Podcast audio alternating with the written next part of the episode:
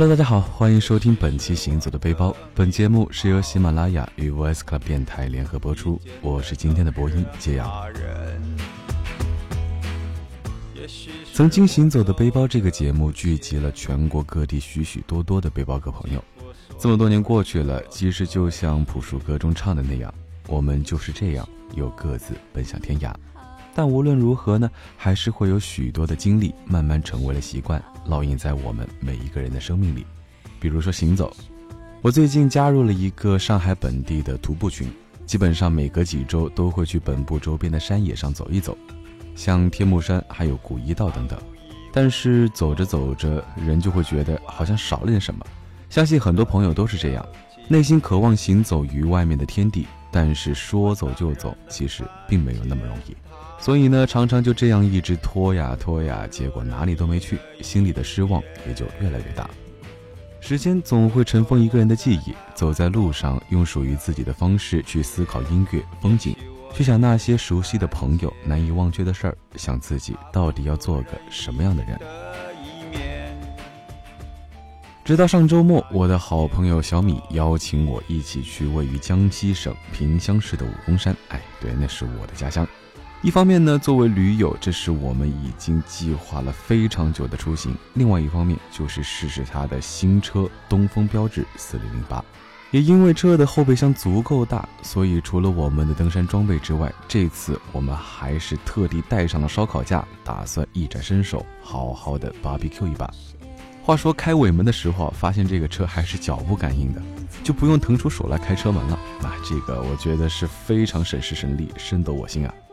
整个行程都非常的开心，一路上慢慢腾腾悠闲的玩，然后我也看到了早春的高原草甸，走过了我最喜欢的山脊路，看到了日落日出，满天的繁星，认识了新朋友，一起开怀畅饮，还参与了篝火晚会啊！人生匆匆，真是太期待下一次的背包旅行了。所以呢，今天这期节目我就想把在武功山的两天一夜的徒步体验分享给大家，同时也是为广大的驴友出出线路，毕竟入门考核之地，你们都懂的。说到武功山的难度啊，其实这得看你走的是什么路线，景区线是没有什么难度的，只是强度的问题。因为号称六千多级的石梯走起来真的是着实比较费力。不过在这儿呢，我要向大家推荐一条专业级的经典路线，从沈子村到明月山的武功山全川线，途经绝望坡、金顶、发云界和杨师墓，难度可以说是中等以上了，比起华山难度肯定还要更高一些。首先呢，是它的路线比较复杂，山上经常起大雾大风，号称是对新驴徒步登山的一个毕业考核啊，所以我们来了，又有两头驴子通过了考核。从萍乡到沈子村交通方便，可以坐班车、包车，甚至是摩的到达。不过自驾的话可能稍微麻烦一些，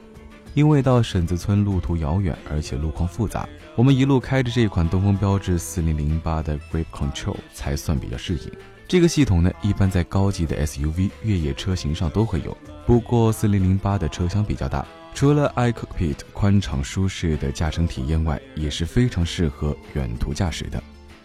其实我们中午出发的时候，路上已经有一些旅行者在准备上山了。难道这就是我们所说的早起的鸟儿有虫吃吗？不过说到江西的吃啊，这里的口味绝对是很辣的，这一点可能很多人不知道，有些人要说可能比不过湖南和四川，但是作为江西人的我是第一个不服的。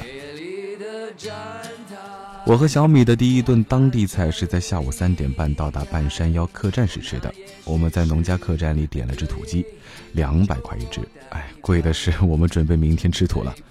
不过这个土鸡确实是山地土鸡，厨房的烟通过缝隙飘上来，我们看着对面不远处另一群驴友在没人住的废弃农家门口扎营做饭，感觉是那么的原始而淳朴。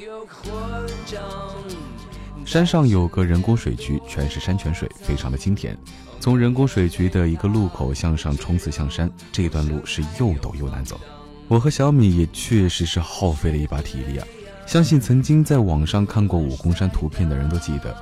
沿着武功山脊蜿蜒向上是一条由驴友踏出来的路，也许你会想起美国的那条孤独的五十号公路，又或者是鲁迅那句人世间本没有路，走的人多了也变成了路。在这里走着踏着，想到后来的人也会遵循这样一条条自己走过的脚印，便会不自觉地受到鼓舞。上山的过程虽然比较累，但是好在风景很好，空气凉爽，看到一阵大风吹来后的云雾升腾，真是感受到了风起云涌这个词儿。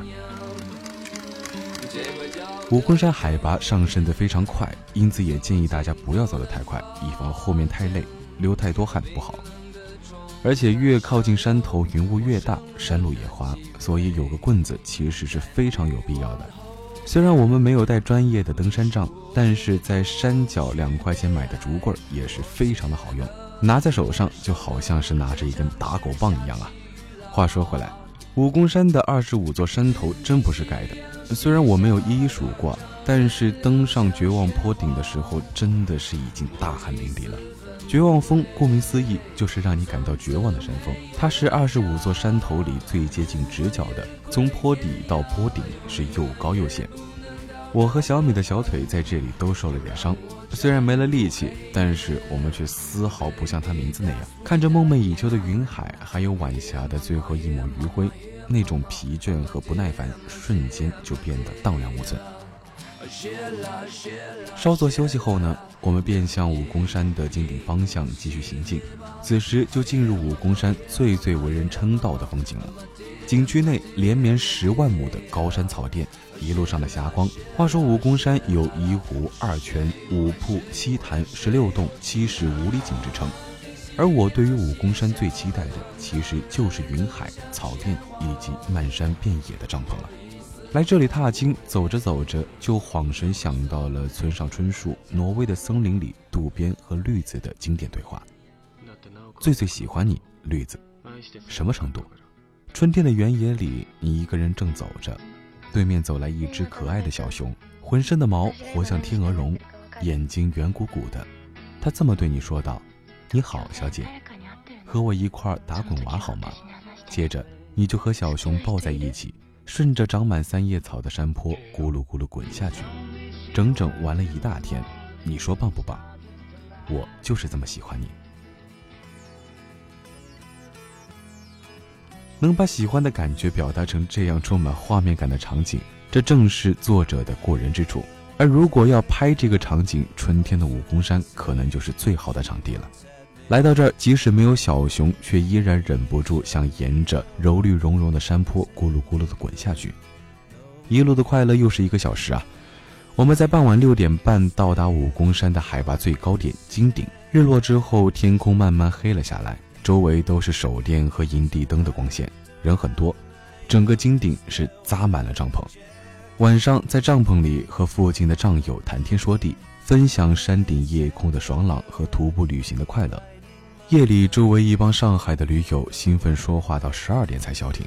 第一次发现虽然在各自帐篷里，但说话可是听得太清楚了，几乎就像没有什么阻碍一样。第二天为了看日出的我们，清晨五点早早的就从帐篷里爬了起来，从天蒙蒙亮到天边开始泛出细微的晨光，此时云海来了，太阳露出的瞬间又被遮蔽回去，云层滚滚如梦如幻。再到六点零二分，一瞬间朦胧的朝霞和云层合为一体，那种感觉，哇，真的是第一次体会到什么是云蒸霞蔚，仿佛从前看到的都是假的日出。在这里你能分明地看到雾气在眼前游走，如薄纱一般在身边环绕，你想伸手触摸它，却如朱自清笔下的时间般从你指尖流走，伴着清晨的睡眼朦胧，有限的能见度给了我无限的安全感。有人说这里是有佛光的，大概是因为这里照彻大千的云海日出和方圆数百里海浪潮汐云，一座座千米高山变得虚无缥缈，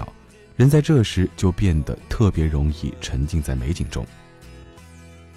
当我们差不多反应过来时，很多人就已经吃完了早午饭，有些人准备从这里下山，而有些人准备向明月山开拔。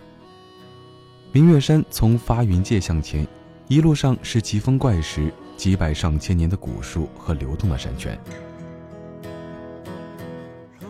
当年诗人杨万里在求学期间曾游历此山，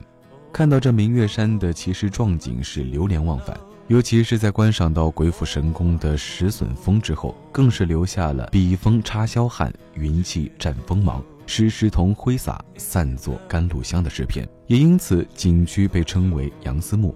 景区常年是云雾蒸腾，仿佛有羊和狮子在追逐嬉戏于山间，所以也叫杨师墓。我们从杨师墓站到明月山，沿着铁轨走，一小时就走到了月亮湖观光车站。往山凹走就是梦月山庄，这条铁轨算是条捷径，听说以前要弯过十八排，走上两个小时的山路才行。早春许多瀑布变成了冰帘，从峭壁上悬垂而下，顺势往下则是明月山的下山之路。这条下山之路是非常的陡啊，全是石阶，我两只脚非常小心地在那窄而陡的石阶上走，眼睛死死地盯着脚下，不敢乱看，心咚咚地直跳。曾经有个驴友对明月山说过这样一句话：上山体验生存，下山感受死亡。听到这儿，大家是不是又害怕又兴奋呢？往明月山山下飞去，一路上经过飞练瀑、玉龙瀑、鱼鳞瀑、云谷飞瀑等高高的山崖，足有七八十米，在阳光下越发显得挺翘。一股圣水从天而降，直泻潭底，虽然是枯水季节，却仍显得那样的飘逸。经过了两天一夜，重新到达山脚的我们，心中仍想的是那云中日出、高山草甸的武功山，于是决定停下来休息一下。在车上的八英寸的触控屏看了一部介绍江西美景的短片，这也是为了避免疲劳驾驶。虽然我们这一次试的东风标致四零零八有一个 A D A S 的智能辅驾系统，一路上还是非常的安全稳定，但毕竟刚结束两天徒步的背包客身体状态都不是那么的好，所以选择自驾出行的驴友们一定要注意安全，在选车的时候也尽量选择这样比较方便应对复杂路况的车。当然，像我们夜间行驶的话，四零零八超大的夜间仪表盘也是非常必要的。有人曾用眼睛里看到的是天堂，脚下却是地狱来形容武功山，这里的路是驴友走出来的土路。路上不断有从发云界和杨师墓方向过来的驴友向我们打听到绝望坡还有多少个山头，但其实此时什么样的询问和解答都是多余的，脚下的路还很长，现实很残酷，唯有脚踏实地，一步一步去丈量。也许你从来没有做过背包客或驴友，那么在这个春光明媚的日子里，挑个周末逃离雾霾，去武功山用自己的脚丈量一下远方吧。二零一七是我们一起坚持行走背包的第五年，我们还在坚持着行走的初心，也希望这档节目可以继续陪伴着大家。好了，今天的节目就到这里，有什么想说的，想和我们分享的，欢迎在节目下方留言，或者搜索我的微博钱大江私信给我。我们下期节目再见。